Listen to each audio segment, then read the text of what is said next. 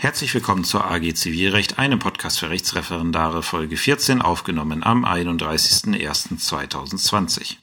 Ja, Überraschung, die heutige Folge heißt doch nicht wie von mir angekündigt Nebenintervention und äh, Streitverkündung, sondern tatsächlich habe ich mich jetzt äh, zu einer kleinen Premiere entschieden und äh, die Folge Tiere im Examen mal einen Angriff genommen. Wie kam es dazu? Ich war letzte Woche in Koblenz zu Besuch, weil hatte dort eine Freundin besucht und wir saßen so beim Frühstück zusammen. Ähm, und sie sagte mir so, ja, du hast doch in, in der Folge über Verkehrsunfälle hast du doch gesagt, du willst auch mal eine Folge Tiere im Examen machen. Wann kommt die denn? Ich so, ja, gut, äh, so wirklich zufrieden war ich mit, ähm, wie heißt es hier, mit äh, mit Nebenintervention und Streitverkündung noch nicht. Ähm, ich schaue heute mal, ob ich die nicht äh, nächsten Freitag mal in Angriff nehme. Zeit hätte ich eigentlich dafür. Und dann habe ich halt, ähm, weil ich noch arbeiten musste, in Koblenz im, äh, im Café gesessen. Und ich habe, ich habe ja schon mal gesagt, ich schaue jeden Tag eigentlich so die aktuellen BGH-Entscheidungen einmal durch, was da so reinkommt. Und da hat ihr alles, was ich so prüfungsrelevant oder unterrichtsrelevant finde, kommt bei mir auf dem iPad in einen Sonderordner. Und den Sonderordner habe ich mir dann mal zu Gemüte geführt und habe dann auch gefunden, dass so Ende letzten Jahres da so verschiedene Entscheidungen bezüglich Tieren vom BGH drin gelandet sind, die auch alle so, ja, die ich alle recht relevant einschätzen würde, entweder für Unterricht oder gar fürs Examen. Und da habe ich dann mal mir eine Entscheidung vorgenommen, habe die aufgearbeitet und schon beim Aufarbeiten des, ähm, des Materials im Café da gemerkt, ja, also diese, diese Folge, irgendwie, irgendwie wusste ich gleich, was ich sagen möchte, wie ich das angehen möchte, hatte da gleich Ideen für und bin das dann auch angegangen und habe dann unter der Folge, äh, unter der Woche immer nachmittags und abends noch an der Folge gearbeitet, weil es doch einige Entscheidungen sind. Äh, die, äh, die hier eine Rolle spielen. Und die habe ich mir dann mal zur Gemüte geführt, aufgearbeitet und ja, das Ergebnis äh, hört ihr dann jetzt gerade. Wie gesagt, kleines ähm, äh, ist halt eine kleine Premiere, weil ich jetzt hier tatsächlich zum ersten Mal wirklich ins materielle Recht äh, einsteige was man ja eigentlich in der Arbeitsgemeinschaft mit Ausnahme vom Verkehrsunfallrecht, und das ist schon wieder so praktisch veranlagt, dass es mit äh, dem klassischen Material, äh, materiellen Recht aus der Uni ähm, recht wenig zu tun hat, aber dass man was man als AG-Leiter eigentlich nicht macht, weil man sagt, ähm, materielles Recht muss tatsächlich im Eigenstudium ähm, erarbeitet werden, sonst funktioniert es nicht, weil wir haben einfach nicht die Zeit, das zu machen.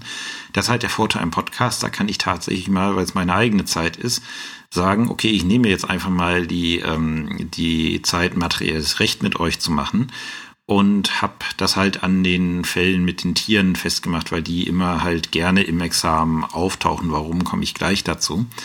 Ja, und das ist das Ergebnis der heutigen Folge. Ich habe mir dann auch überlegt, wie genau gehe ich das jetzt an. Ich bin nun mal kein Hochschullehrer, so die abstrakte Darstellung von materiellem Recht liegt mir nicht. Ich bin nun mal Praktiker und äh, für mich ist halt auch die Rechtsprechung äh, irgendwie maßgeblich, wobei es auch äh, genug Streit gibt, was äh, Tiere anbelangt in der Rechtsprechung. Werdet ihr sehen, wenn wir die, ähm, wenn wir die äh, Entscheidungen durchsprechen. Aber ich habe halt, ich habe halt gedacht, ähm, ich mache es mal so, wie die Amerikaner das in ihren Law Schools machen. Bei denen hat ja das Fallrecht, also die Besprechung von Fällen aus der Rechtsprechung, hat ja hat da ja eine größere, viel größere äh, Wichtigkeit, als das bei uns der Fall ist, weil die halt sehr dieses Case Law haben und auch sehr, und auch teilweise bindende Gerichtsentscheidungen. Das, äh, das obere Gericht bindet dann das untere, was bei uns ja deutlich weniger der Fall ist, auch wenn sich die Rechtsprechung natürlich immer an BGH und ähnlichem orientiert, aber bindend ist die halt nicht für uns. Und da ist es üblich, äh, im Rahmen der Vorlesung einzelne legendäre Fälle zu besprechen und dann zu besprechen, welche, ähm, welche Rechtsfolgen daraus zu ziehen sind. Und da habe ich mir mal gedacht, okay, ich habe hier die Fälle, die vom BGH entschieden worden sind, alle so Ende 2019, also recht aktuell. Und dann nehme ich die einfach mal als Aufhänger, so zu besprechen, warum sich denn bei Tieren da immer etwas Besonderes an diesen Stellen entzündet. Und äh, das versuche ich jetzt halt mal in eine Folge zu gießen. Ich weiß halt noch nicht, ähm, ob es, äh, wie lang die Folge jetzt genau wird. Ähm, es kann sein, dass ich irgendwann in der Mitte mal aufhöre und sage, okay, ich mache eine zweiteilige Folge draus. Muss ich mal sehen, wie das Ganze jetzt, ähm, wie das Ganze jetzt wird. Und ähm, ich bin mal gespannt. Ich habe ja mit Freude gesehen, dass, äh, dass ich hier mittlerweile, zumindest von denen ich weiß, über Spotify und iTunes, bei, von Android äh, kriege ich die Daten nicht, aber bei Spotify und iTunes ist der Podcast jetzt schon bei knapp ähm, 150 Zuhörern, was schon alleine für, äh, wirklich nur für Mund-zu-Mund-Propaganda, die ich bisher betrieben habe, ähm, eine Zahl ist, die mich sehr erfreut. Und deswegen die Bitte an alle, die zuhören, wenn ihr sagt, diese Art der Folge, also dieses Besprechen von Gerichtsentscheidungen und das Erörtern von materiell rechtlichen äh, Aspekten, die dahinter stehen, das bringt euch was, das bringt euch äh, voran. Bitte entsprechend kommentieren bei iTunes, auf der Internetseite, bei Facebook, dass ich das weiß, weil dann kann ich mal schauen, ob ich diese Art von Folgen nicht doch irgendwie öfters einbaue. Und damit sind wir dann auch schon im Kern der Sache. Warum sind Fälle mit Tieren ähm, bei den Landes Landesjustizprüfungsämtern so beliebt? Ich habe immer das Gefühl, so ähm, in jedem Examensdurchgang ist mindestens einmal irgendwas mit einem Tier dabei. Äh, wenn ich an mein zweites Examen selber denke, ich hatte einen furchtbaren, äh, es war eine Urteilsklausur, ich hatte einen furchtbaren Fall äh, Kaufrecht mit einem Pferdekauf und das war auch die schlechteste Klausur, die ich im zweiten Examen geschrieben habe.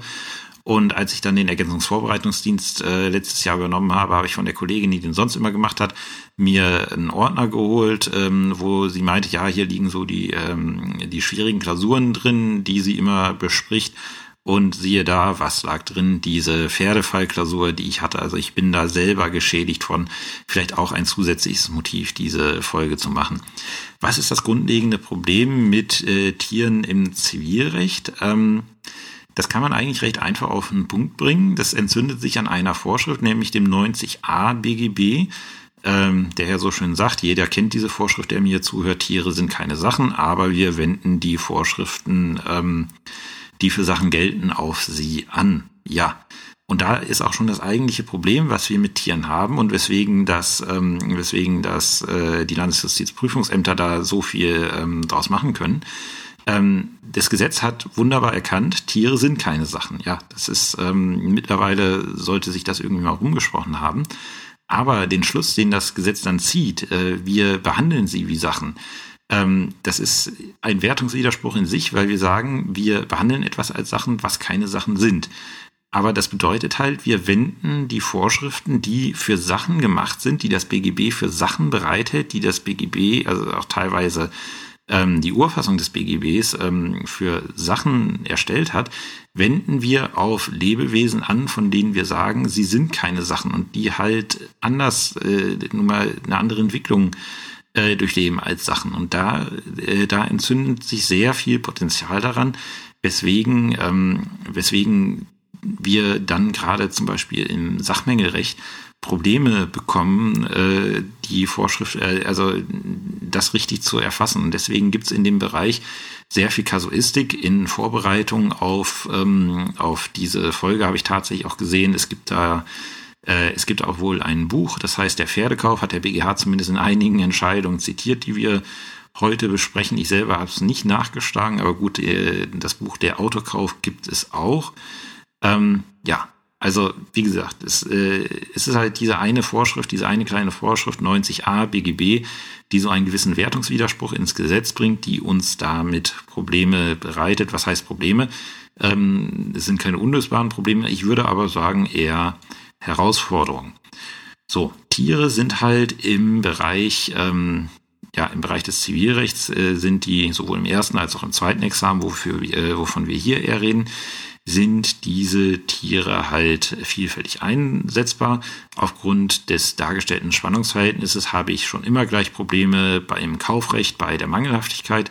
Wenn ich nämlich im 434 nachschauen muss ähm, äh, oder prüfen muss, ist dieses Pferd jetzt mangelhaft oder ist es nicht? Wie, wie, wie wirkt sich dieser natürliche Zustand, in, in dem sich das Pferd nun mal befindet, wie wirkt sich das auf die Mangelhaftigkeit aus?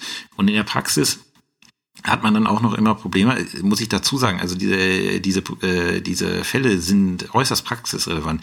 Ich habe mehrfach schon Pferdekäufe gehabt, äh, sowohl in Magdeburg als in Stendal.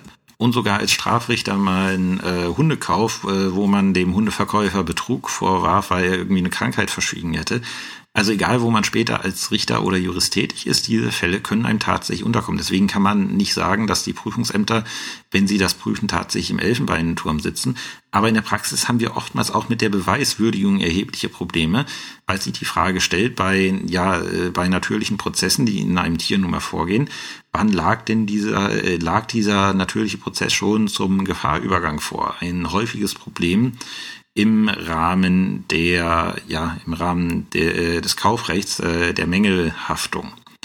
Dann ähm, habe ich eine sehr interessante Entscheidung gefunden, die das, äh, die das Sachenrecht tangiert. Also ich finde diese Entscheidung, ähm, also ich, äh, ja, ich würde jetzt nicht sagen, ich liebe diese Entscheidung, aber ich finde diese Entscheidung echt klasse, weil da der BGH wirklich grundlegende sachenrechtliche ähm, Probleme oder Normen wirklich in einer Klarheit erörtert, die man, ähm, wie man sie selten hat. Deswegen, also diese Entscheidung ist wirklich lesenswert.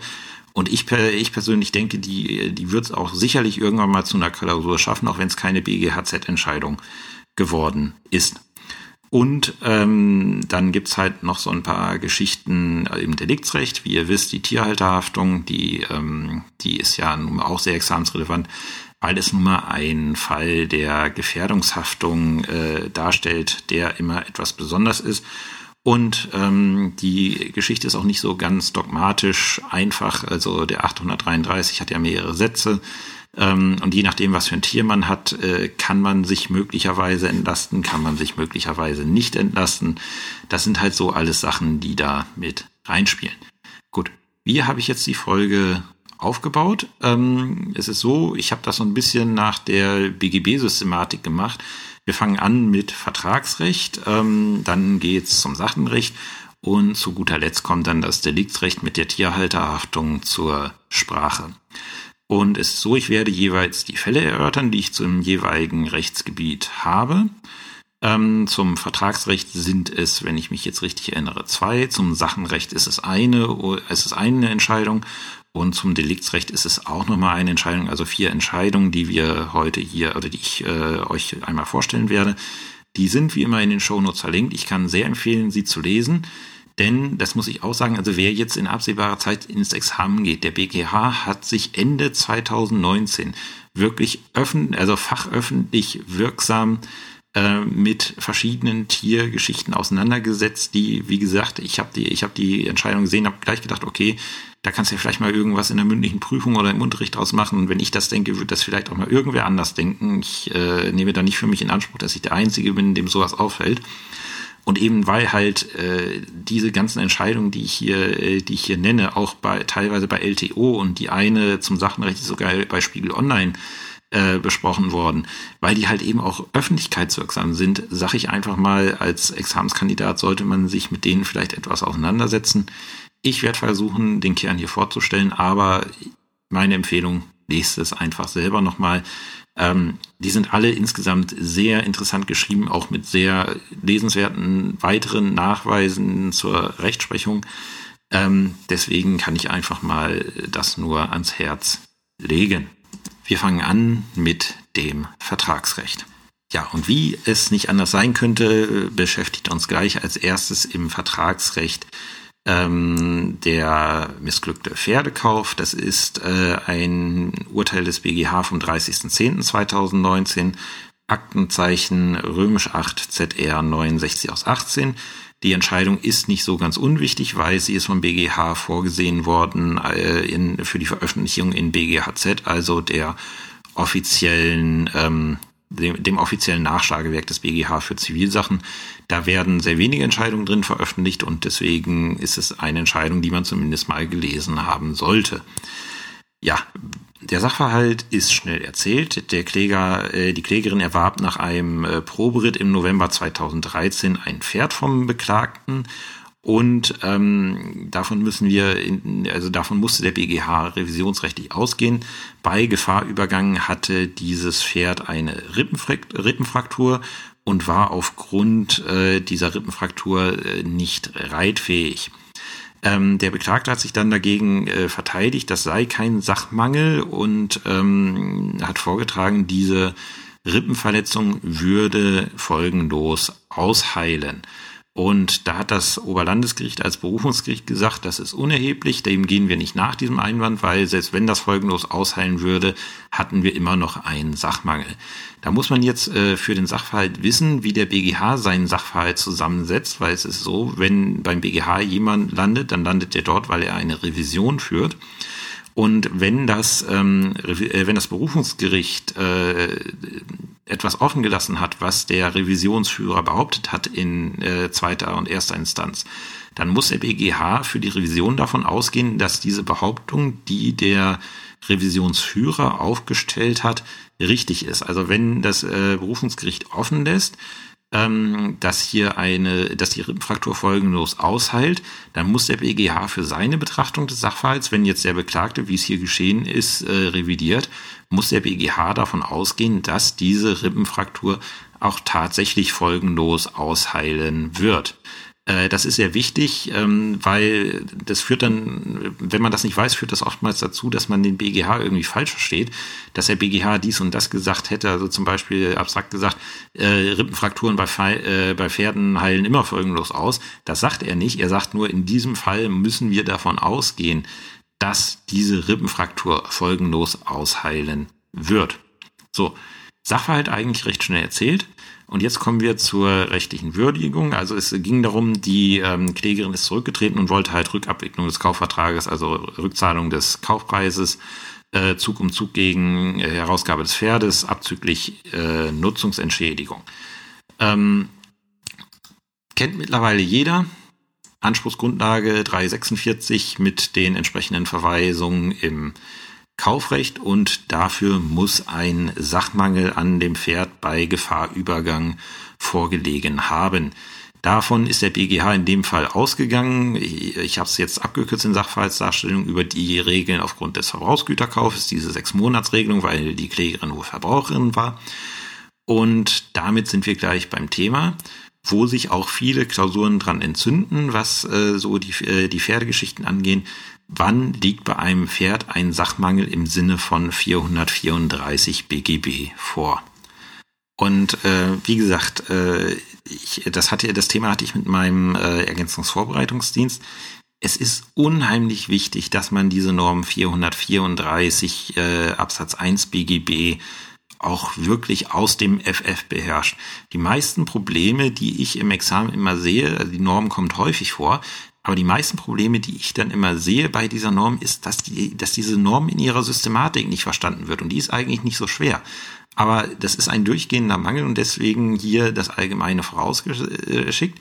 Der 434 äh, BGB definiert halt den Sachmangel im Kaufrecht. So viel dürfte noch jedem bekannt sein. Und ähm, da hat der Gesetzgeber drei Möglichkeiten geschaffen. Entweder ein Sachmangel liegt vor, wenn die Sache nicht die vereinbarte Beschaffenheit hat ähm, dann, wenn sie sich nicht nach dem, äh, dem Vertrag vorausgesetzte Verwendung eignet oder wenn sie sich für die gewöhnliche Verwendung nicht eignet und eine äh, und eben keine Beschaffenheit aufweist, die bei Sachen der gleichen Art üblich ist und die der Käufer nach Art der Sache erwarten konnte. Mir fällt jetzt auf, als ich gerade, als ich gerade ins Gesetz geschaut habe, ich habe es jetzt negativ formuliert, im Gesetz steht es positiv formuliert, wann, äh, wann die Sache frei von Rechtsmängeln ist. Ist jetzt nur ein äh, Formulierungsunterschied.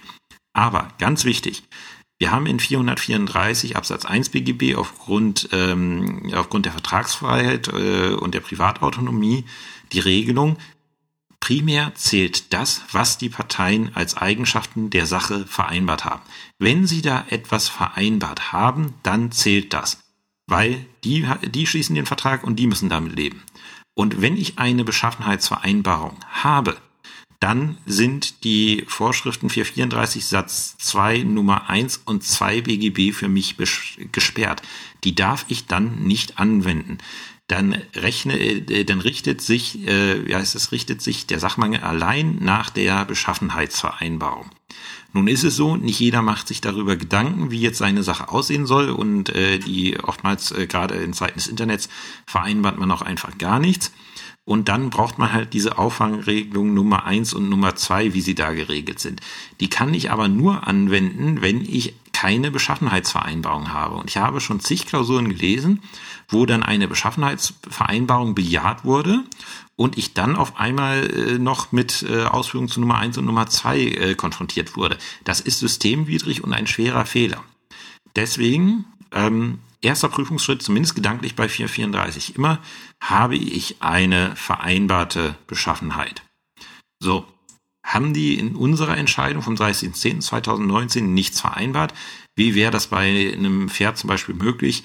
Ähm, ich habe äh, ich hab im Moment eine Sache in Magdeburg, da muss ich gerade noch einen Beweisbeschuss schreiben, bevor ich die abgebe.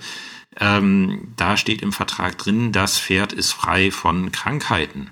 Ja, ähm, tendiere ich dazu, das als Beschaffenheitsvereinbarung zu sehen. Oder das Pferd weist die und die, ähm, äh, weist äh, den und den Gendefekt nicht auf.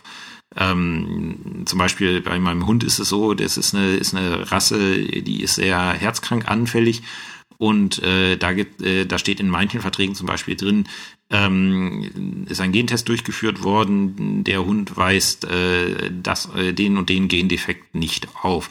Das wäre eine Beschaffenheitsvereinbarung. Wenn der den Gendefekt dann doch aufweist bei Gefahrübergang, würde das nicht der vereinbarten Beschaffenheit entsprechen.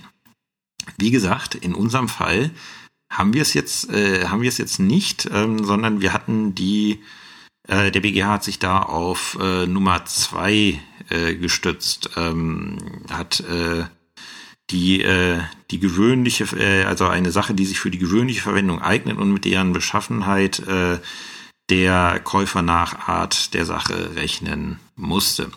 Und hier stellt sich, und da geht der BGH auch wieder sehr genau drauf ein in seiner Entscheidung, die Problematik, ähm, was, äh, wann, was, was ist so die übliche äh, Beschaffenheit von Tieren? Das ist äh, das Problem. Und das Problem, was sich hier halt bei der Sachmangeldefinition bei Tieren stellt, ist, dass Tiere nun mal keine Sachen sind, wie ich schon gesagt hatte, und eben nicht statische sind. Ein Lebewesen hat nun mal die Angewohnheit, sich zu verändern, sich zu entwickeln, sich auch biologisch zu entwickeln. Und wie jeder weiß, bei der biologischen, ähm, bei der biologischen Entwicklung kann auch mal was schiefgehen. Da können Krankheiten zutage treten. Das gehört leider zum Leben nun mal dazu, beim Mensch wie beim Tier. Ähm, und deswegen ist es da schwierig, einen, äh, einen Begriff zu finden, der nach 434 Absatz 1 Nummer 2 BGB dann äh, für die Sachmangeldefinition herangezogen werden kann. Und der BGH sagt halt, ähm, wenn ich nichts anderes vereinbare, dann muss das Tier bei, also dann darf das Tier bei Gefahrübergang nicht krank sein und sich auch nicht in einem Zustand befinden, aufgrund dessen äh, mit an Sicherheit oder zumindest hoher Wahrscheinlichkeit damit zu rechnen ist, dass es alsbald erkranken wird. Also ich könnte mir da vorstellen, dass da zum Beispiel ein Gendefekt runterfällt, bei dem klar ist, innerhalb von einem, zwei Jahren wird, äh, wird dieses Tier sterben. Das wäre wohl auch etwas, was dem entgegenstehen würde. Und aufgrund dieser, ähm, aufgrund dieser, ähm, ja, ich sage jetzt mal Mangelhaftigkeit, aufgrund dieses Zustandes, das ist das bessere Wort, äh, darf es sich dann nicht für die gewöhnliche oder gegebenenfalls, wenn man es hat, die im Vertrag vorausgesetzte Verwendung halt, äh, eignen. So, wenn ich jetzt ein Pferd kaufe, im Regelfall kaufe ich das Pferd, um es zu reiten. Ähm, dann brauche ich also, äh, also es muss frei von Krankheiten sein und es darf auch keine Anlagen haben, die jetzt dazu führen, dass es, äh, dass es mit Sicherheit oder mit hoher Wahrscheinlichkeit ähm, für die für das Reiten nicht geeignet sein wird. Ähm, jetzt kann man dann schon die Frage stellen, ähm, reiten welche Intensität? Also äh, wenn ich jetzt ähm, hobbymäßig reite, ähm, dann äh, das wird man wohl immer voraussetzen können, dass ich ein Pferd halt äh, hobbymäßig reiten kann. Wenn das jetzt so um den Pferdesport geht, da wird man wohl sagen müssen, also das kann man grundsätzlich beim Pferd, dass es sich dafür eignet, nicht erwarten. Da wird man wohl eher eine Beschaffenheitsvereinbarung hintreffen können. Hiervon ausgehend hat der BGH dann schon in der Vergangenheit mehrfach dann auch entschieden, ähm, dass ein klinisches unauffällige, äh, unauffälliges Pferd, was halt zum Reiten geeignet ist, äh, nicht mangelhaft wird, da, dadurch, dass irgendwelche Abweichungen von der physiologischen Norm hat. Also das, was man irgendwie an einem Pferd besonders schön findet. Zum Beispiel, es hat irgendwie, irgendwie ich, ich, ich kenne mich mit Pferden zu wenig aus, als ich sagen würde, da rümpfen jetzt Kenner die Nase. Ähm, aber es ist halt so, derjenige, der ein Pferd kauft, hat halt keinen Anspruch darauf, dass dieses Pferd auch der äh, physiologischen Idealnorm, so hat es der BGH genannt, entspricht. Ähm, und das liegt halt im Umstand zugrunde, dass Tiere nun mal die Angewohnheit haben, anders als andere äh, statische Sachen, sich zu entwickeln, sich unterschiedlich zu entwickeln. Und es kann halt passieren, dass sich ein Tier nachteilig entwickelt, und für diese nachteilige Entwicklung, wenn sie halt nicht bei Gefahrübergang schon mit an Sicherheit grenzender Wahrscheinlichkeit angelegt war, haftet dann derjenige, der das Tier verkauft, nicht. Weil das ist ein, ja, man kann es sagen, ein allgemeines Lebensrisiko dieses Tieres, was der Käufer, wenn er das Tier kauft, letztlich übernimmt. So, das hilft uns jetzt für unseren Fall nicht so wirklich viel weiter, beziehungsweise nur in Ansätzen weiter für die Argumentation, weil äh, hier ist es ja so, das Tier hatte ja bei Gefahrübergang definitiv eine Krankheit, nämlich eine äh, ein, äh, ein Rippenbruch, was ja schon jetzt erstmal so eine recht heftige Krankheit ist und war mit diesem Rippenbruch auch nicht äh, reitbar. Wenn man das jetzt einfach so hätte, würde man sagen, ganz klar, das ist ein Mangel. Also das ist ein, äh, das ist eine Krankheit, das ist ein krankhafter Zustand und aufgrund dieses krankhaften Zustands kann man das Pferd nicht reiten, nicht mal hobbymäßig. Deswegen ist in jedem Fall 434 Satz 2 Nummer 2 BGB erfüllt. Wenn da nicht der Einwand des Beklagten wäre, ja, das heilt doch folgenlos aus. Und da sagt der BGH, ja, wenn ich jetzt mal meine Rechtsprechung anschaue, es muss sich halt, ähm, es muss sich halt, äh, ja, für die vor, äh, für diese Verwendung eignen als Reitpferd und wenn das folgenlos ausheilt und ich das hier dann gegebenenfalls ein bisschen später, aber dann noch äh, verwenden kann für diese Geschichte, dann führt diese Krankheit halt nicht dazu, dass, ähm, dass die Nutzung des Tieres beeinträchtigt ist, beziehungsweise dauerhaft beeinträchtigt ist. Und dann ist das kein Mangel. Dann ist das halt so eine kurzfristige Erkrankung, wie zum Beispiel irgendwie eine Erkältung oder eine Grippe. Ich weiß nicht, ob Pferde sowas bekommen können ähm, die halt dazu führen, okay, ich, es ist halt allgemeines Lebensrisiko, dass so etwas äh, passiert. Und dafür haftet halt der Verkäufer nach äh, den dargestellten Grundsätzen nicht. Ähm, die Revision hat es nicht dabei äh, bewenden lassen. Es war, ist auch ein Punkt, da, ich, äh, also ich musste dann, als ich das gelesen habe, musste ich gleich äh, wieder an die Vor, äh, an, ähm, an die Geschichte zum Verkehrsunfall denken ähm, die haben halt gesagt, ja, mag ja alles sein, was du da sagst, aber ähm, es ist doch so, aufgrund dieser massiven Rippenverletzung hat dieses Tier doch auf jeden Fall einen Makel, den es auch nie wieder los wird, weil ähm, der Markt, äh, also der Pferdemarkt, wenn ich das auf dem Pferdemarkt verkaufen möchte, äh, der, ähm, der sanktioniert das doch, da habe ich doch enorme Wertverluste und diesen Makel, den kriege ich nicht beseitigt und deswegen ist es äh, mangelhaft hatte im Übrigen auch das Berufungsgericht in der Sache so gesehen und da hat der BGH gesagt, sorry Freunde, das ist ein vollkommen falscher Maßstab. Ähm, denn maßgeblich ist das, was der Käufer bei äh, der Horizont des Käufers beim Kauf und was der mit dem Tier wollte. Und der wollte es im Regelfall reiten und nicht weiterverkaufen. Und dementsprechend ist es egal, ob da eventuell Preisabschläge beim Weiterverkauf äh, auf dem Markt zu äh, befürchten sind. Das führt nicht dazu, dass halt, äh, dass es ein, ähm, ein Sachmangel ist, ähm, sondern das ist halt dieser, dieses Abweichen von der Idealnorm. Das ist ein Risiko, was ich hinnehmen muss. Für mich als Käufer ist es wichtig, dass ich das Tier nutzen kann und ähm, dementsprechend, ähm, dementsprechend, ja, ist es äh, ist es egal, dass dann ich vielleicht äh, durch diese dieses leichte Abweichen von der Idealnorm bin ich ja nicht in meiner Nutzungsmöglichkeit eingeschränkt ähm, und dass ich es dann halt für weniger weiterverkaufen kann, ist äh, unschön, aber ist halt Pech, ist das Risiko, was ich übernommen habe. Wie könnte man, das sind jetzt wieder eigene Gedanken, die ich hier mache, wie könnte man da möglicherweise drankommen? Zum Beispiel, wenn ich halt ähm, als Vertragszweck den Weiterverkauf habe, wenn ich, äh, wenn ich hier irgendwie als Züchter tätig bin äh, und ich kaufe mir einen Fohlen und es ist klar, ich möchte dieses Fohlen gewinnbringend weiterverkaufen, Ähm, und das hat so eine Verletzung bei Gefahrübergang, wo der Markt darauf reagieren wird. Dann wird man sagen müssen, also dann wird man aus meiner Sicht wohl sagen müssen, okay, in dem Fall ist es ein Mangel, weil ich eine andere Verwendung für dieses Tier habe. Und für diese Verwendung äh, eignet es sich jetzt nicht mehr so in dem Maße, wie es sich äh, eigentlich nach unserem Vertrag hätte eignen sollen. Ähm, aber an diese Fälle, wo halt dieser Marktwert äh, dann, ähm, dann betroffen ist, komme ich auch, denke ich zumindest, mit dem Mangelbegriff des BGH auch sehr gut dran. Es setzt halt voraus, ähm, dann beim Vertragsschluss, dass klar ist, also dieses Tier soll irgendwie nach so und so vielen Jahren quasi als Wertanlage weiterverkauft werden.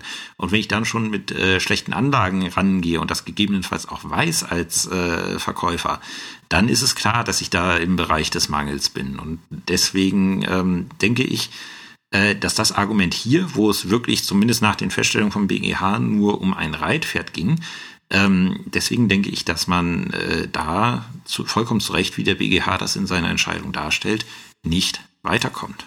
So, das ist jetzt äh, soweit zu der Mängelgeschichte. Ähm, wie gesagt, äh, was kann man als Fazit aus dieser Entscheidung fürs Eigenexamen mitnehmen, wenn äh, sowas auftaucht beim Pferd? Schauen, was habe ich für eine Beschaffenheitsvereinbarung? Habe ich überhaupt eine? Wenn ich keine habe, ganz genau schauen, was sind, was ist die vorausgesetzte Verwendung oder was ist die übliche Verwendung und die übliche Beschaffenheit. Das ganz genau herausarbeiten und danach dann subsumieren. Und dann kann eigentlich nichts schiefgehen. Und wenn man jetzt noch weiß, was der BGH äh, zu dieser Mangelhaftigkeit sagt, dann dürften die Klausuren jetzt leichter gehen. Auf eine kleine Problematik äh, weise ich noch in der Entscheidung hin. Das ist unter Römisch 3, Randnummer 36 fortfolgende. Ähm, das ist was, das könnte ich mir gut für Anwaltsklausuren vorstellen, weil es ist so, dass wenn ich einen Rücktritt äh, vornehmen möchte, ähm, also das, da, davon muss ich ja Nacherfüllung verlangen. Und diese Nacherfüllung setzt voraus, dass ich dem Schuldner der Nacherfüllung äh, die Möglichkeit eröffne, ähm, auch zu prüfen, ob tatsächlich hier diese gesundheitlichen Beeinträchtigungen des Pferdes äh, vorliegen. Ansonsten ist mein Rücktrittsverlangen unwirksam. Das bedeutet, äh, wenn ich als Anwalt halt so eine Nacherfüllung äh, verlange vom, äh, vom, von meinem Schuldner, dann muss ich dem möglichst auch in meinem Schreiben sagen, im Übrigen kannst du, äh, wenn du das überprüfen möchtest, was ich dir sage, kannst du das Pferd äh, zu den und den Zeiten gerne an dem und dem Ort ein, äh, besuchen und, die, äh, und auch einen Tierarzt mitbringen. Das ist, äh, wie gesagt, für Zweckmäßigkeitserwägungen denke ich, unheimlich wichtig und ich könnte mir vorstellen, dass irgendein netter Klausurersteller da auch mal irgendwie was äh, draus zaubert, was in den Bereich geht. Deswegen bitte auch die Entscheidung unter Römisch drittens lesen. Ist nicht sehr viel, aber gehört halt dazu. Wir bleiben bei Pferden und ähm, schauen uns jetzt mal ähm, eine, ja, wie ich finde, auch sehr examenstechnisch äh, interessante AGB-Prüfung an, die sich an einem Pferdefall entzündet hat und äh, geregelt ist das Ganze in, also nicht geregelt, aber das Urteil, was ich hier bespreche, ist vom Bundesgerichtshof vom 9.10.2019 mit dem Aktenzeichen römisch 8 ZR 240 aus 18. Auch diese Entscheidung ist zur Veröffentlichung in BGHZ vorgesehen. Ja, Pferde werden ja oftmals nicht so von Hand zu Hand verkauft, sondern es gibt da auch, ähm, wie ich dank dieser Entscheidung weiß, entsprechende Pferdeauktionen. Und es ist so, in unserem Fall ist die Klägerin eine passionierte Amateur-Dressurreiterin und sie ersteigerte dann am 1. November 2014, hier sind die Daten tatsächlich mal wichtig, äh, von dem Beklagten, äh, auf einer von dem Beklagten veranstalteten öffentlichen Versteigerung den seinerzeit knapp zweieinhalb Jahre alten ungekörnten Hengst zum Preis von um die 25.000 Euro. Der Hengst war zwei Jahre vorher im Mai 2012 geboren worden und bis zum Zeitpunkt der Auktion weder geritten noch angeritten worden. Das Pferd wurde vor der Versteigerung klinisch untersucht. Äh, da hatten sich laut tierärztlichem Untersuchungsprotokoll keine besonderen Befunde ergeben. Ähm, allerdings fand eine Untersuchung des Rücken des Hengstes ähm, nur äußerlich und nicht, äh, nicht mit Röntgenmaßnahmen statt. Und der ganzen ähm, Geschichte lag ein äh, Auktionskatalog zugrunde und da gab es auch Auktionsbedingungen, die AGB darstellen. Und da steht drin, dass Gewährleistungsansprüche des Käufers bei Schadenersatz und bei Ansprüchen wegen Beschaffenheitsmängeln innerhalb von drei Monaten nach Gefahrübergang äh, verjähren. Bei Ansprüchen wegen Beschaffenheitsmängeln nach anderen Geschichten, Samenqualität und so weiter bis zum einen gewissen Stichtag. Und dann noch diese Befristung gilt nicht, soweit Ansprüche betroffen sind, die auf Ersatz eines Körper- oder und Gesundheitsschadens wegen eines vom Verkäufer zu vertretenen Mangels gerichtet oder auf grobes Verschulden des Verkäufers oder seiner Erfüllungshilfen gestützt sind. Es kam, wie es kommen musste. Irgendwas war mit dem Pferd auch wieder nicht in Ordnung. Es hatte wohl dann, es trat dann wohl doch irgendwie äh, medizinische Probleme aus. Der Hengst wurde der Klägerin im Jahr 2015, äh, also wurde ihr dann relativ zeitnah übergeben. Im Jahr 2015 ließ sie ihn kastrieren und wir sind dann im Jahr 2016 ähm, bei einer tierärztlichen Untersuchung, wo halt diese pro äh, gesundheitlichen Probleme festgestellt wurden. So, und aufgrund dieser ähm, Probleme, so zumindest der BGH, soll auch festgestellt worden sein, dass man diesen Hengst nicht eignen kann, äh, nicht reiten kann.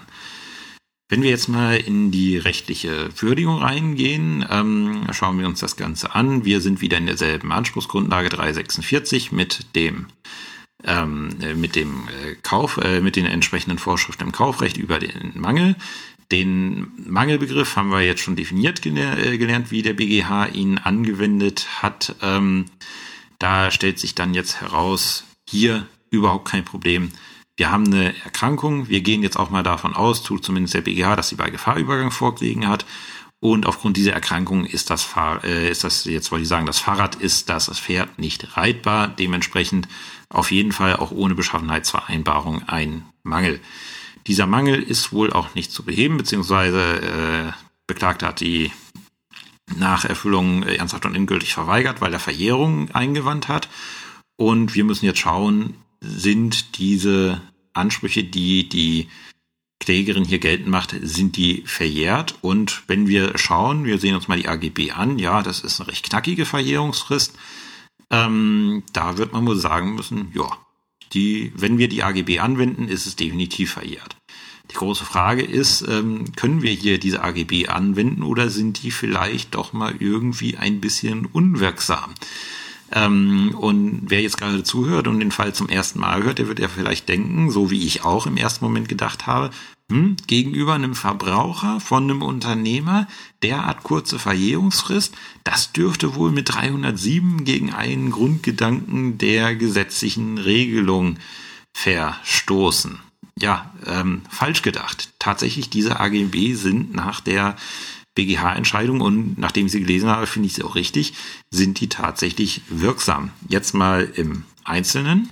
Die erste, äh, ja, die erste Unwirksamkeit, die ich hier prüfen muss, ist ein Verstoß nach 476 Absatz 3 BGB, äh, Entschuldigung, Absatz 2 BGB, wonach ich beim Verbrauchsgüterkauf, den ich hier habe, ähm, halt nur, ähm, heißt es, äh, halt nur bis zu einem gewissen, äh, also die, die Verjährung durch Rechtsgeschäft nur in engen Grenzen gegenüber einem Verbraucher beschränken kann, nämlich auf äh, maximal zwei Jahre beziehungsweise auch maximal ein Jahr.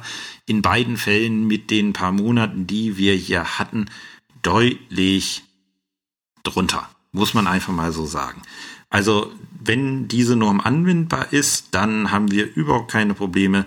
Diese AGB wären unwirksam. Und in jedem normalen Verbraucher, äh, Verbraucher, äh, Verbrauchsgüterkaufvertrag wäre das auch so. Aber es gibt eine echt, ich, würde, ich wollte jetzt gerade sagen ätzende, aber die ist wirklich so ein bisschen versteckt. Und in der Klausursituation die zu finden, ist dann auch mal eine Herausforderung. Es gibt da tatsächlich eine, ähm, eine Sondernorm, deswegen macht es den Fall auch so interessant.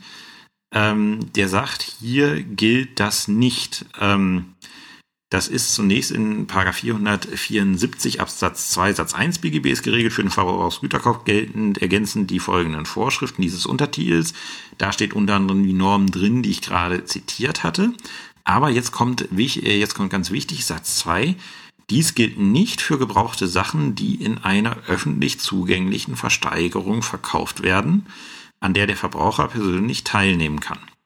Da haben wir jetzt eine Sondervorschrift, wo gesagt wird, wenn wir hier so eine öffentliche Versteigerung haben, was das hier gewesen ist, Der BGH hat da auch äh, entsprechend ein Urteil äh, zitiert, wo er definiert hat, was so eine öffentliche Versteigerung ist. Und auf dieser Versteigerung, und das ist jetzt ganz wichtig, und da kommen wir dann auch wieder auf die Tiere zurück, müssen gebrauchte Sachen versteigert werden. Und wenn ich das habe, eine Versteigerung, eine öffentliche Versteigerung, wo ich teilnehmen kann von gebrauchten Sachen, dann gelten die Regelungen des Verbrauchsgüterkaufvertrages nicht. Gegen diese Auslegung hat dann erstmal der, die Revision eingewandt, ja, man müsste das teleologisch reduzieren, ähm, dass davon nur Sachen von geringem Wert äh, betroffen sind. Wo ich sagen muss, äh, ja, äh, woher nehmt ihr das? Äh, der, das Gesetz gibt's nicht her. Es gibt überhaupt keinen Anhaltspunkt, dass das äh, irgendwie mit dem Gesetz vereinbar wäre. Ähm, der BGH ist noch ein bisschen weiter gegangen, der ist tatsächlich in die äh, Gesetzgebungsmaterialien gegangen, hat nachgeschaut und hat gesagt, also für diese, für diese Auslegung gibt's in den Gesetzgebungsmaterialien einfach keinen Anhaltspunkt. Und deswegen hat das verneint. Und jetzt natürlich die Kernfrage, wann ist ein Tier gebraucht im Sinne von dieser Norm. Wann ist ein Tiergebrauch im Sinne von 474 Absatz 2 Satz 2 BGB und wann ist es ein neues Tier, was halt nicht unter diese Vorschrift fällt? Weil wenn ein neues Tier versteigert wird, das ist eine neue Sache, da wären wir dann wieder im Verbrauchsgüterkauf. Und ähm, da haben wir dann wieder ähnlich wie beim Mangelbegriff das Problem, ähm, wie das definiert ist. Und das ist hochgradig umstritten. Ausgangspunkt ist immer, ist wieder wie beim Mangel auch Tier, biologisches Wesen, Entwicklung bleibt nicht so, wie es ist, ist nicht statisch. Deswegen ist es, da, da sieht man wieder das Problem, was dieser 90a BGB äh, macht. Ähm, die ganzen Vorschriften über Sachen gehen davon aus, dass wir statische Sachen haben, die sich grundsätzlich nicht verändern. Da kann ich relativ leicht feststellen, ob eine Sache neu oder gebraucht ist. Aber ein Tier, das auf die Welt kommt, was von einer Sekunde auf die andere schon wieder äh, auf molekularer Ebene anders ist, das ist schwierig. Äh, wann sage ich, okay, äh, liebes Pferd, du bist jetzt nicht mehr neu, du bist jetzt gebraucht. Mit einer Woche, einem Tag, einer Sekunde, ähm, einem Jahr, fünf Jahren. Ähm, ja, wie man sich vorstellen kann, Wertungsfrage hochgradig umstritten. Ähm, fangen wir mal mit Teilen des Schrifttums an, die sagen, wenn das Tier geboren ist und mit der Nahrungsaufnahme beginnt, ähm, dann ist es nicht mehr neu, dann ist es gebraucht. Was dazu führen würde, wir hätten keine neuen Tiere. Das, äh, das lässt sich mit dem Gesetz schwer in Einklang bringen, sagt der BGH auch, weil der BGH sagt, aus den Gesetzgebungsmaterialien zu 90a BGB ergibt sich, dass der Gesetzgeber gesagt hat, wir brauchen keine speziellen Regelungen zur Sachmangelhaftung bei Tieren. Wir können da die Sachregelungen heranziehen. Äh, möglicherweise hat er sich da geirrt, das macht uns allen das Leben schwer, aber damit müssen wir auf jeden Fall leben. Und wenn das so ist, dann können wir, äh, dann kann der Gesetzgeber nicht damit gemeint haben, dass es keine neu, äh, dass es neue Tiere schlichtweg einfach nicht gibt. Weil mal ernsthaft, äh, ein Tier kann ich doch gar nicht erwerben in dem Moment, dann, dann kann ich kein neues Tier erwerben, dann gibt es einfach kein neues Tier. Aber das Gesetz sieht halt auch für Tiere die Unterscheidung neu und gebraucht vor. Ähm, und deswegen muss ich halt einfach äh, schauen, wie, wie ich diesem gesetzgeberischen Willen am besten gerecht werde. Äh, und das ist nicht mit Beginn der Nahrungsaufnahme. Also ich glaube, da kann jeder, der halbwegs ähm, äh, der halbwegs von dieser Gesetzesbegründung ausgeht, kann sagen, okay, also wer immer das im Schrifttum vertritt, der, ich will nicht sagen irrt, aber das würde ich in der Klausur als schwer vertretbar ansehen. Und deswegen sagt der BGH auch, weil wir eben halt auch neue Tiere brauchen, das ist gesetzgeberischer Wille, ähm, verbietet es sich ein Tier unmittelbar nach seiner Geburt oder kurze Zeit danach, jedenfalls nicht ohne das Hinzutreten weiter Umstände als gebraucht anzusehen. So, und dann stellt sich jetzt die Frage, ähm, wann, ähm, wie, wie macht es der BGH? Und der BGH sagt, ähm, wir machen es an, äh, an dem, ja, an äh, tatsächlich am tatsächlichen Gebrauch fest. Es ist ja so, äh, ein Tier, wenn ich mir das anschaffe, schaffe ich mir das zu einem gewissen Zweck an. Wenn ich mir ein Pferd anschaffe zum Beispiel, ähm, schaffe ich es mir an, um es zu reiten, um damit zu züchten oder was auch immer. Und der BGH sagt dann, okay, ein Kriterium ist, ist dieses Tier seiner vorgesehenen Verwendung bereits zugeführt worden. Also wenn ich ein Reitpferd erwerbe, ist dieses Pferd schon mal geritten worden? Ja oder nein? Wenn ja, dann ist klar, dann ist es seiner Verwendung zugeführt worden, dann ist es nicht mehr neu, dann ist es gebraucht. Finde ich jetzt persönlich ein recht schönes Kriterium, um das abzugrenzen, weil das auch irgendwie mit dem Wortsinn neu und gebraucht funktioniert. Bei gebraucht ist es dann wirklich, es war ja in Gebrauch. Ähm, und das ist die Abgrenzung, die der BGH dafür gefunden hat. Ähm, und jetzt haben wir das Problem, warum uns die hier nicht wirklich weiterhilft, weil ähm, geritten und äh, gezüchtet, also äh, geritten und zur Zucht, also zur Zucht soll es ja sowieso nicht verwendet werden, ist ja kastriert worden. Ähm, aber geritten worden ist dieses Pferd nicht. Also es ist seiner ähm, Verwendung noch nicht zugeführt worden. Ähm, und dann stellt sich jetzt die Frage, ist das absolut, was der BGH da gesagt hat? Oder kann auch ein Tier, was ich noch nicht seiner Verwendung zugeführt habe, ähm, kann dieses dann doch irgendwie als gebraucht eingestuft werden?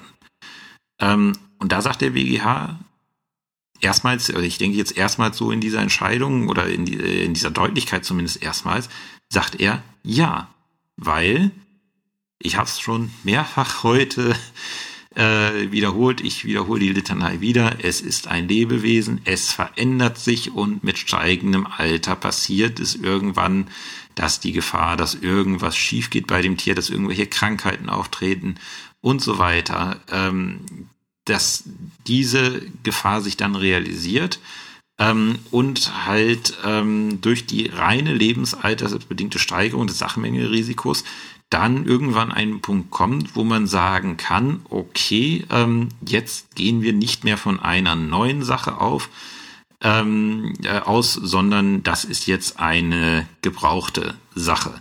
Da bemüht der BGH tatsächlich auch Zitate aus dem Duden, wann wir davon ausgehen, was, äh, wann etwas neu und wann etwas gebraucht ist.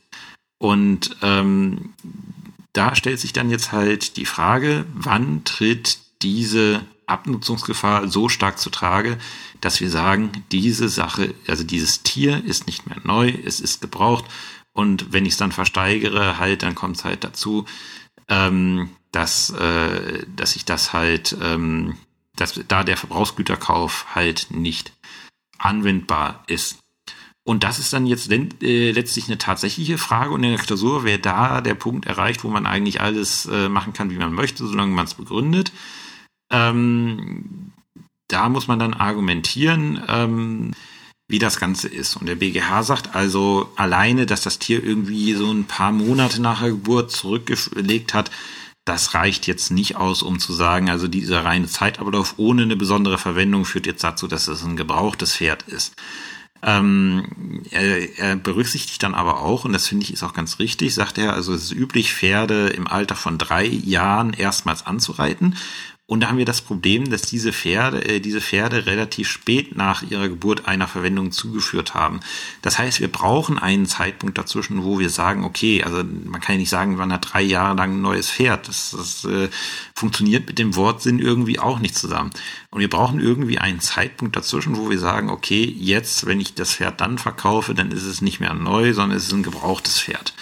Ähm, und da sagt der BGH dann, ähm, das ist eine Abwägungsfrage. Ähm, und äh, da muss man dann schauen, welche Lebens- und Entwicklungsphase hat das äh, äh, Pferd schon durchgemacht. Und er nimmt hier halt an, dass gesagt wird, okay, mit zwei Jahren, ähm, mit zwei Jahren, ähm, was hat er durchgemacht? Also das Tier ist nicht mehr, ist von seiner Mutterstute getrennt. Ähm, lebt allein, ähm, hat schon angefangen, eine eigene, ja, ich würde sagen, charakterliche Entwicklung. Bei Pferden gibt's das, äh, ja, bei Pferden wie bei Hunden gibt's das ja. Äh, hat sich eine eigene Charakterentwicklung gebildet, hat eigene ähm, äh, und ist auch noch äh, geschlechtsreif ähm, geworden und äh, über diesen knapp zwei Jahre oder anderthalb Jahre, wie es in dem Fall war, aufgrund dieser Umstände, die da zutage getreten sind, sagt der BGH dann ja. Also wenn man dann annimmt, ähm, dass sich hier biologische Veränderungen eingestellt haben, äh, die, ähm, die das Verhalten des Tiers beeinflussen, da kann man nicht mehr davon ausgehen, dass, also, da kann man revisionsrechtlich vertretbar, der BGH sagt ja immer nur, was an Tatsachenfeststellungen äh, revisionsrechtlich vertretbar ist. Er sagt ja nicht selber, so bei anderthalb Jahren ist jetzt Schluss, aber er hat gesagt, so wie das OLG das begründet hat, mit eben der eigenständigen Entwicklung des Hengstes, mit der Trennung vom Muttertier, mit der doch recht langen biologischen Entwicklung, die irgendwelche Ansatzpunkte für Sachmängel liefern können, muss man einfach sagen, okay, dieser Punkt ist jetzt erreicht, wo wir sagen, trotz der Tatsache, dass das äh, Pferd noch nicht für seine Verwendung ver äh, verwendet wurde, ähm, gehen wir alleine aufgrund des Alters davon aus, dass jetzt hier ein Punkt erreicht ist, wo wir ein gebrauchtes Pferd haben. Dementsprechend waren die Regelungen über den Verbrauchsgüterkauf nicht anwendbar. Ähm, und diese AGB-Prüfung war zumindest unter dem Gesichtspunkt Verbrauchsgüterkauf erstmal erfolgreich. Damit hat es natürlich, und deswegen ist der Fall auch so schön, damit hat es natürlich auch in der Praxis ähm, nicht, äh, nicht sein Bewenden, sondern wir müssen uns dann natürlich auch die allgemeinen AGB-rechtlichen Vorschriften im Gesetz anschauen. Und da äh, springt gleich ins Auge Paragraph 309 Nummer 7 BGB. Das ist der Ausschluss von bestimmten Schadenersatzansprüchen. Ähm, muss man, den Schritt muss man gedanklich erstmal gehen. Ich hatte auch, einen, auch einen Moment gestützt, wie kommt er denn jetzt auf den Haftungsausschluss? Aber ja, natürlich, wenn ich sage, äh, die Ansprüche verjähren sehr schnell, dann schließe ich damit auch de facto diese Ansprüche aus. Und da sagt der BGH, okay, äh, die, äh, die Vereinbarung einer Verjährungsfrist, einer abweichenden Verjährungsfrist, kann auch gleichbedeutend sein mit einem Ausschuss der Ansprüche, der nach 309 Nummer 7 BGB halt nicht in Ordnung geht.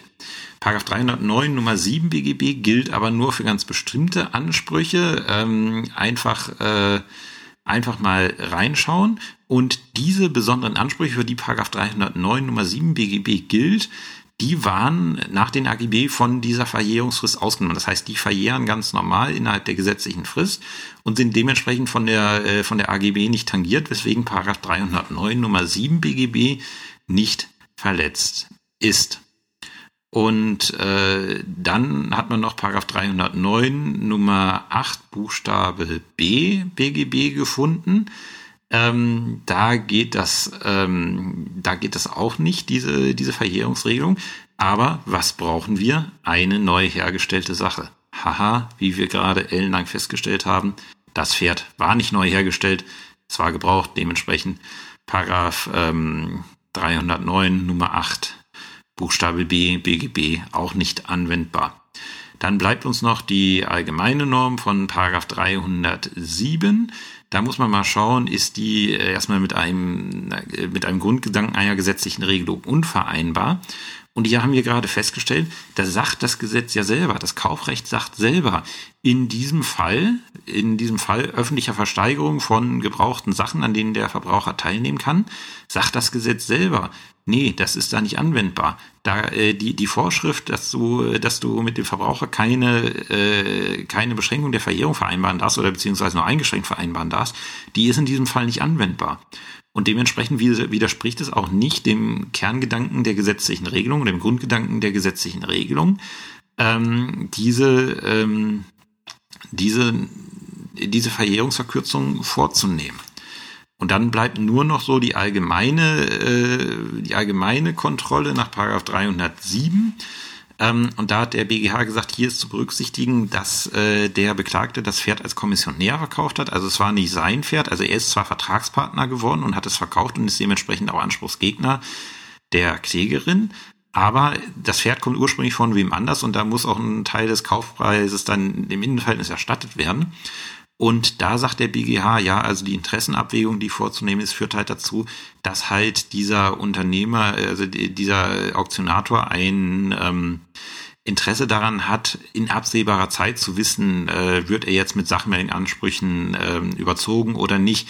Er will eben nicht halt die ganze, also er hat ein Interesse daran, nicht äh, auf Ultimo diesen Ansprüchen ausgesetzt zu sein und dementsprechend berechtigtes Interesse daran, die Verjährung kürzer zu fassen. Und ähm, auf der anderen Seite, bei der Klägerin ist es dann so, Ähm, das wäre zwar eine recht kurze Verjährungsfrist, sagt der BGH auch, also die ist, äh, die ist sehr kurz, aber man darf nicht vergessen, die Klägerin kann ihr äh, Pferd mit Röntgenaufnahmen untersuchen lassen und wenn sich dann irgendwie, ähm, also wenn da irgendwie festgestellt wird, da ist was falsch, dann kann sie halt äh, verschiedene Möglichkeiten zur Hemmung der Verjährung ähm, äh, ergreifen, äh, indem sie zum Beispiel die Durchführung eines selbstständigen Beweisverfahrens beantragt oder in Verhandlungen mit äh, dem Beklagten eintritt. Das sind so die Sachen, die der BGH da anführt. Der sagt halt, der eine hat ein Interesse daran, das zu verkürzen, also auch ein berechtigtes Interesse daran, das zu verkürzen. Und die andere ist dagegen nicht rechtsschutzlos gestellt, weil, äh, auch wenn die Frist kurz ist, es gibt Möglichkeiten rauszufinden, was mit dem Tier ist. Und es gibt auch dann Möglichkeiten, innerhalb dieser Verjährungsfrist darauf zu reagieren, so dass diese Verjährungsfrist nicht abläuft. Und wenn man das Ganze äh, abwägen würde, kommt der BGH dazu, die Klausel ist auch nach Paragraph 307 BGB im Rahmen der Interessenabwägung vollkommen in Ordnung und nicht zu beanstanden. So, weiter geht's. Ähm, nachdem wir jetzt geklärt haben, wie man denn an Pferde tatsächlich kommt, müssen die Tiere ja auch irgendwo stehen. Und wie immer, wenn wir im Recht unterwegs sind, auch da gibt es dann Probleme. Ähm, hervorgetreten ist das im BGH-Urteil vom 2.10.2019. Wie wir sehen, alles Entscheidungen aus Oktober 2019. Da ging es wirklich knall auf Fall. Ähm, Römisch 12 ZR 8 aus 19. Auch diese Entscheidung ist zur Veröffentlichung in BGHZ vorgesehen. Ähm, wobei man sagen muss, ähm, zu dieser Entscheidung ist es im Endeffekt nur gekommen, weil aus meiner Sicht das Berufungsgericht da äh, ich will nicht sagen, sich verrannt hat, aber äh, den Schwerpunkt ein bisschen falsch äh, gelegt hat. Ähm, aber ist gut, weil ähm, so haben wir ein bisschen Stoff, äh, mit dem wir uns auseinandersetzen können. Und ähm, ja, wir schauen uns dann mal wieder den Sachverhalt an. Es geht darum, dass äh, die Beklagte, sie hatte zwei Pferde, aber gehen wir mal von einem Pferd aus. Das ist für die Darstellung vollkommen egal, müssen wir das nicht verkomplizieren. Ähm, die Beklagte ist Eigentümerin eines Pferdes und hat dieses Pferd für eine monatliche Vergütung in Höhe von 650 Euro auf dem Hof des Klägers eingestellt. Ähm, dem lag ein AGB-Vertrag zugrunde, der im, wie heißt es, der in der BGH-Entscheidung ähm, dargestellt ist. Daraus ergibt sich also, es musste dem Tier eine Box gestellt werden und der Kläger, der das Ganze betrieben hat, war verpflichtet, ähm, diese Box einzustreuen und dafür auch das Einstreu zu liefern, das Pferd zu füttern ähm, und die Box zu entmisten. Hinsichtlich der Vertragsdauer war geregelt, ähm, der Vertrag kann, in, äh, kann von jedem Vertragspartner mit einer Frist von acht Wochen zum Monatsende gekündigt werden. Dann gab es noch ein Recht zur fristlosen Kündigung und das ist jetzt ganz wichtig für die, ähm, für die rechtliche Würdigung. Der Einsteller ist berechtigt, sein Pferd jederzeit bereits vor Vertragsablauf wieder an sich zu nehmen. Äh, die vorzeitige Abholung berührt nicht die Verpflichtung, den Mietpreis in voller Höhe bis zum Vertragsende zu zahlen. Es kam, wie es kommen musste, aus irgendwelchen Gründen wollte dann die, hat dann die Klägerin ihr Pferd vor, also sie hat den Vertrag gekündigt, hat den, ähm, äh, hat äh, das Pferd vor Vertragsschluss an sich genommen und ähm, jedenfalls äh, ist dann, hat dann der Kläger die Beklagte auf Zahlung dieser ausstehenden ähm, ja, Einstellvergütung in Anspruch genommen. Amts- und Landgericht haben die Klage abgewiesen, das Landgericht hat die Revision zugelassen und die Revision beim BGH hatte Erfolg. Warum? Ähm, das Erste, was wir uns dann stellen, was ist denn unsere Anspruchsgrundlage? Und schon da wird es schwierig, weil es hochgradig umstritten ist, wie diese, ich nenne es jetzt mal Pferdepensionsverträge, rechtlich einzuordnen sind. Und das ist wirklich arg umstritten, weil der BGH sagt, ähm, also, es, also es sind in jedem Fall gemischte Verträge. Ähm, da sind sich noch alle einig und der BGH sagt, äh, wie es bei gemischten Verträgen so ist. Äh, bei gemischten Verträgen ist ähm, grundsätzlich das, äh, das Recht anzuwenden, auf dem der Schwerpunkt des Mischvertrages liegt. Und wenn halt einzelne Sachen ähm, erfordern, dass man andere an, äh, also wenn einzelne Aspekte des Vertrages erfordern, dass man ein anderes Rechtsgebiet anwendet, was diese Regelung besser trifft, dann kann man das machen. Aber grundsätzlich äh, richten die sich nach dem, äh, nach dem Recht, äh, wo ihr Schwerpunkt liegt. Und äh, der BGH hat in mehreren Entscheidungen, da kann jetzt jeder mal überlegen, wie er es einordnen würde, der BGH hat in mehreren Entscheidungen gesagt, wenn wir eine äh, Vermietung einer Pferdebox haben, aus der sich auch eine Pflicht zur Versorgung des Pferdes äh, ergibt, ähm, dann ist das, äh, ist das ein dienstvertraglicher Schwerpunkt. Wobei man sagen muss, in einer Entscheidung sagt der BGH selber, da hat er das äh, ohne jegliche Begründung angenommen. Und in einer anderen Entscheidung, die er zitiert hat, da war aber auch noch mit vereinbart Beritt- und Dressurausbildung des Pferdes, die im Vordergrund gestanden hat. Dass man da Dienstvertrag annimmt, ist irgendwie logisch. Also da, äh, da gehe ich auch noch mit. Ähm, die Obergerichte neigen dazu, das Ganze, und deswegen wird jetzt der Fall auch interessant, ähm, das Ganze als Verwahrungsvertrag anzusehen, geregelt in 688 BGB ähm, wenn halt äh, der Betreiber des äh, Reitstalls halt nicht nur die Box überlässt, sondern halt auch Fürsorgepflichten für das Pferd übernimmt, dann ist er quasi für den Erhalt der Sache, hier haben wir es wieder, 90a BGB, verantwortlich und äh, dementsprechend wäre dann der Schwerpunkt des Vertrages auf dem Verwahrungsvertrag zu sehen. Ähm, und äh, da gibt es dann Probleme, wenn man das als Verwahrvertrag ansieht. Ähm, wie sieht's mit der Vertragsbeendigung aus? Weil wir haben beim Verwahrvertrag, da kommen wir dazu, aber mit der Vertragsbeendigung so ein kleines Problem. Da sagt ein Teil der Rechtsprechung, das kann man beim Verwahrvertrag so machen, dass wir da Kündigungsregelungen machen. Und die andere sagt, brauchen wir nicht. Wir sagen einfach, okay, in dem Teil ist dann halt das Kündigungsregime richtet sich dann halt nach Mietrecht, weil es hat ja auch irgendwie einen mietrechtlichen Charakter. Das heißt, der BGH war jetzt damit konfrontiert, sagen zu müssen, hm, ist das Ganze ein Verwahrvertrag oder ist es ein Dienstvertrag? Was hat der BGH gemacht, wie er es so häufig tut? Richtig, er hat es offen gelassen, weil er gesagt hat, selbst wenn ich das hier als Verwahrvertrag behandle, habt ihr immer noch falsch entschieden, weil diese AGB, wir sind wieder im AGB-Recht, dürften wirksam sein. Ähm, und wir schauen uns an, wonach könnte sich die Unwirksamkeit hier richten. Nach 307 Absatz 2 Nummer 1 BGB sind AGB unwirksam, wenn Bestimmungen, also wenn die AGB-Bestimmungen mit einem wesentlichen Grundgedanken der gesetzlichen Regelung unvereinbar sind äh, oder äh, von der abgewichen soll unvereinbar sind. Ähm, und da hat das äh, da hat das Berufungsgericht in dem Fall gesagt, dass äh, diese Regelung ist mit 695 BGLB unvereinbar. Und damit spielt das ähm, Berufungsgericht auf einen sehr alten und sehr leidenschaftlich geführten Streit zum, Verwahr, äh, zum Verwahrrecht an. Ähm, Verwahrvertrag ist ja so, ich gebe eine Sache ähm, an jemanden, ich hinterlege die bei jemandem, also Hinterlegungsvertrag, ähm, und hole die dann irgendwann wieder ab. Und da das meine Sache ist, kann ich das auch jederzeit tun.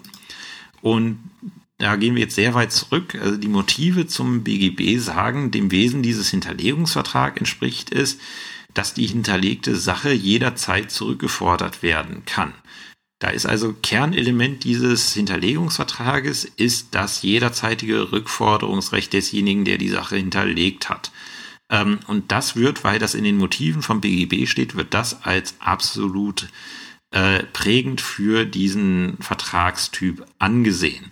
Ähm, ja, jetzt ist es halt nun mal so, was mache ich denn, wenn ich da den Fall habe, dass jetzt irgendwelche Fristen vereinbart sind? Wenn jetzt gesagt wird, hm, ja, äh, ähm, ich möchte, äh, ich vereinbare so und so lange Laufzeit des Vertrages und vorher kann ich es nicht äh, zurücknehmen. Ähm, und da sagt dann, äh, also da, da gibt's dann wirklich, äh, wird dann wirklich alles vertreten. Ähm, da sagt der BGH dann, da gibt es Meinungen, die sagen, so eine Vereinbarung ist nichtig. Ähm, dann gibt es eine Meinung, die sagt, das ist zwar eine wirksame Vereinbarung, aber äh, diese, äh, dann ist kein Hinterlegungsvertrag mehr, es beseitigt quasi den Vertragstyp. Und dann gibt es eine Ansicht, die sagt, ja, das geht, kein Problem. Ähm, und könnte man jetzt ellenlang darüber diskutieren, über diesen Fall, wie es denn ist.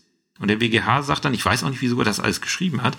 Der BGH sagt, ja, das ist ein schöner Streit, aber hier geht es doch gar nicht darum. Hier geht es, hier steht das jederzeitige Entnahmerecht, ähm, steht hier doch überhaupt nicht äh, zur Debatte, weil in den AGB, und das ist der Punkt, äh, auf den auch, meine, auch aus meiner Sicht das Berufungsgericht nicht so genau geschaut hat, in den AGB steht doch, du kannst deine Pferde jederzeit rausholen. Du kannst jederzeit hingehen, deine Pferde holen und an dich nehmen, ist überhaupt kein Problem. Aber wenn du es halt machst und wir haben noch eine Vertragslaufzeit, dann zahlst du halt. Und äh, es geht hier halt nur darum, trotz der Tatsache, dass die Pferde rausgenommen wurden, besteht hier noch ein Vergütungsanspruch. Und da sagt der BGH, da ist das Gesetz äh, tatsächlich so gestrickt, in 699 Absatz 2 BGB, ähm, da, da sieht das Gesetz selber äh, Vergütungsregelungen vor. Das Gesetz selber eröffnet den Parteien 699 Absatz 2 BGB äh, die Möglichkeit, Vereinbarungen über die Vergütung zu schließen. Und das kann ich dann auch über AGB machen, ohne von einer Gesetz, also von einem gesetzlichen Grundgedanken abzuweichen, weil äh, ich greife nicht die Vertragsnatur an selber an, indem ich sage, hier, das wäre jetzt was anderes, wenn, wenn gesagt wurde, wenn da drin stehen würde, äh, vor Vertragsschluss dürfen die Pferde nicht entfernt werden. Das wäre ein Problem mit dem Verwahrvertrag. Da äh, hätte ja wahrscheinlich auch der BGH dann ein Problem mit. Aber dadurch, dass da drin steht, du kannst die Pferde jederzeit haben, aber du musst halt noch die Vergütung zahlen, sind wir nicht äh, bei der grundlegende, äh, grundlegenden Regelung von 695 Satz 1 BGB, sondern wir sind bei der weitergehenden Regelung von 699 Absatz 2 BGB, wo das Gesetz recht weite Freiheiten für die Vergütungsregelung trifft. Und wenn das so ist, dann kann ich auch in AGB vereinbaren, grundsätzlich, wenn ich äh, hier im 708 Absatz 2 bin, ja, das, ähm, das geht. Das kann man so machen dann muss man sich immer noch 709 Abs äh, 709, Entschuldigung, ich, ich erzähle die ganze Zeit von 709. Ich meine 307 BGB. Das eine war 307 Absatz 2 BGB und jetzt sind wir bei 307 Absatz 1 BGB der Abwägung und die muss man dann gedanklich immer noch mal mitmachen und auch ausdrücklich, wenn man ein Urteil schreibt. Und da sagt der BGH dann, ja, also das ist hier kein Problem, weil hier, auch hier haben wir ein berechtigtes Interesse ähm, daran, dass äh, des, äh, des Klägers daran, dass er diesen Vergütungsanspruch erhält, weil er stellt sich ja äh, darauf ein, dass er bestimmte Mengen an Futter besorgt und er hat auch ein, ein gewisses Interesse an der Planungssicherheit, dass er planen kann, okay, für die nächsten acht Wochen muss ich in jedem Fall das und das Futter vor, äh, vorhalten. Ähm, und dementsprechend hat er damit Kosten. Und auf der anderen Seite ähm, ist zu berücksichtigen, die Beklagte kann ihr Pferd jederzeit herausverlangen und der, äh, der Kündigungszeitraum von acht Wochen ist jetzt auch nicht so üppig lange und bei 650 Euro ähm, wird man sagen müssen, die Abwägung, oder sagt der BGH zumindest hier, die Abwägung zugunsten der Klausel ist vollkommen in Ordnung. Ähm, würde ich auch so sehen. Also da kann man kaum was anderes vertreten. Jetzt äh, acht Wochen ist nicht so lang. Äh, zweimal 650 Euro dann halt für nichts bezahlt. Ähm, ohne dass jetzt Frist, äh, Pflichtverletzungen von Klägerseite äh, zur Herausnahme geführt haben. Da gibt es aus meiner Sicht nichts, wo man ernsthaft diskutieren könnte, wäre aber in der Klausur wieder eine Abwägungsfrage, gegenteilige Ansicht sicherlich gut vertretbar. Ja, ich schaue jetzt gerade mal auf die Uhr. Wir sind jetzt bei einer Stunde, sieben Minuten. Und es kommt dann tatsächlich zu dem, was ich äh, befürchtet hatte, nämlich, dass ich die Folge teilen muss. Ich habe jetzt noch äh, ich bin jetzt quasi mit dem schuldrechtlichen Teil durch, hatte dann doch eine Entscheidung mehr, als ich äh, zu Anfang der Folge gesagt hatte, weil ich äh, vergessen hatte, dass ich die auch auf dem Zettel stehen hatte. Ähm, also, wie gesagt, äh, ich bin jetzt mit dem schuldrechtlichen Teil durch. Und da bietet es sich dann an, eine Pause hier zu machen. Und in dem nächsten Teil der Folge werde ich dann auf den sachenrechtlichen Teil, der sicherlich einige Zeit in Anspruch nehmen muss, weil es wirklich sehr umfangreiches Sachenrecht ist, ähm, und dann natürlich auf die Tierhaltung im äh, Tierhalterhaftung im Deliktsrecht eingehen, ähm, was auch nochmal gut Zeit in Anspruch nimmt. Und äh, wenn ich das jetzt durchziehen würde, dann würde die Folge wirklich so ausufern, dass man sie auf einer Zugfahrt nicht mehr bequem hören kann. Und das ist ja Teil meines Konzepts, dass ich die so auf maximal eine Stunde 15 Minuten anpeile, dass ihr die bequem auch auf dem Weg zur Arbeit oder von der Arbeit zurückhören könnt. Deswegen soll es das für heute gewesen sein. Dementsprechend kann ich da auch mit Sicherheit äh, sagen, nächste Woche wird Thema sein Tiere im Examen Teil 2, nämlich in Bezug auf das Sachenrecht und auch das Deliktsrecht.